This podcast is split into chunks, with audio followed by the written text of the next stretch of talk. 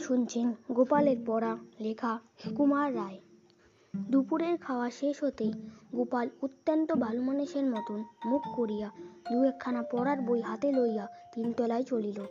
মামা জিজ্ঞাসা করিলেন, কিরে গোপাল এই দুপুর রোদে কোথায় যাচ্ছিস? গোপাল বলিল, তিনতলায় পড়তে যাচ্ছি। মামা, পড়বি তো তিনতলায় কেন? এখানে বসে পড় না। গোপাল এখানে লোকজন যাওয়া আসা করে, ভোলা গোলমাল করে পড়ার সুবিধা হয় না। মামা আচ্ছা যা মন দিয়ে পড়বে।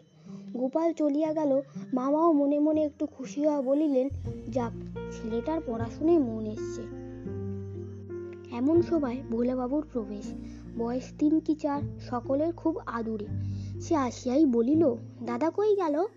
মামা বলিলেন, দাদা এখন তিনতলায় পড়াশোনা করছে। তুমি এখানে বসে খেলা করো। ভোলা তৎক্ষণাৎ মেজের উপর বসিয়া প্রশ্ন আরম্ভ করিল। দাদা কেন পড়াশোনা করছে? পড়াশোনা করলে কি হয়? কি করে পড়াশোনা করে? ইত্যাদি।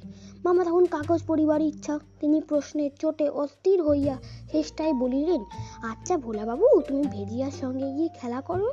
বিকালে তোমায় লজ লজেন জুস এনে দেব ভোলা চলিয়া গেল। আধ ঘণ্টা পরে ভোলাবাবুর পূর্ণ প্রবেশ। সে আসিলাই বলল, মামা, আমিও পড়াশোনা করব।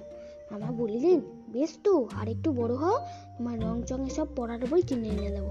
ভোলা না, সেরকম পড়াশোনা নয়, দাদা যেরকম পড়াশোনা করে সেই রকম। মামা সেই কীরকম কি কি করে? হ্যাঁ সেই যে পাতলা পাতলা, রঙিন রঙিন কাগজ থাকে, আর কাঠি থাকে, আর কাগজে আঠা মাখায়, আর তার মধ্যে কাঠি লাগায়, সেই রকম। দাদার পড়াশোনায় বর্ণনা শুনে মামা চক্ষু স্থির হইয়া গেল। তিনি আস্তে আস্তে পা টিপিয়া টিপিয়া তিনতলায় উঠিলেন।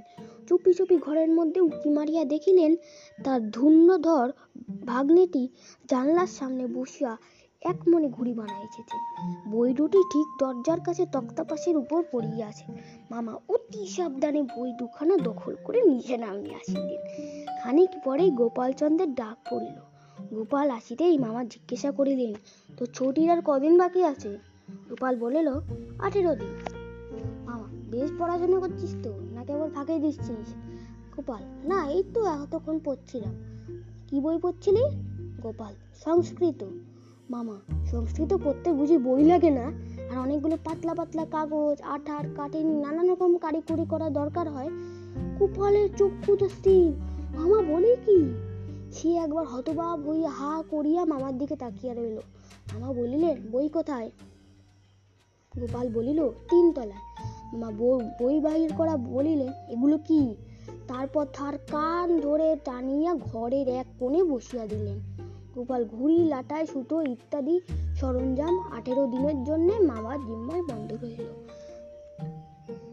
আপনি শুনছিলেন গোপালের পড়া লেখা Sukumar Ray, audio by Dev.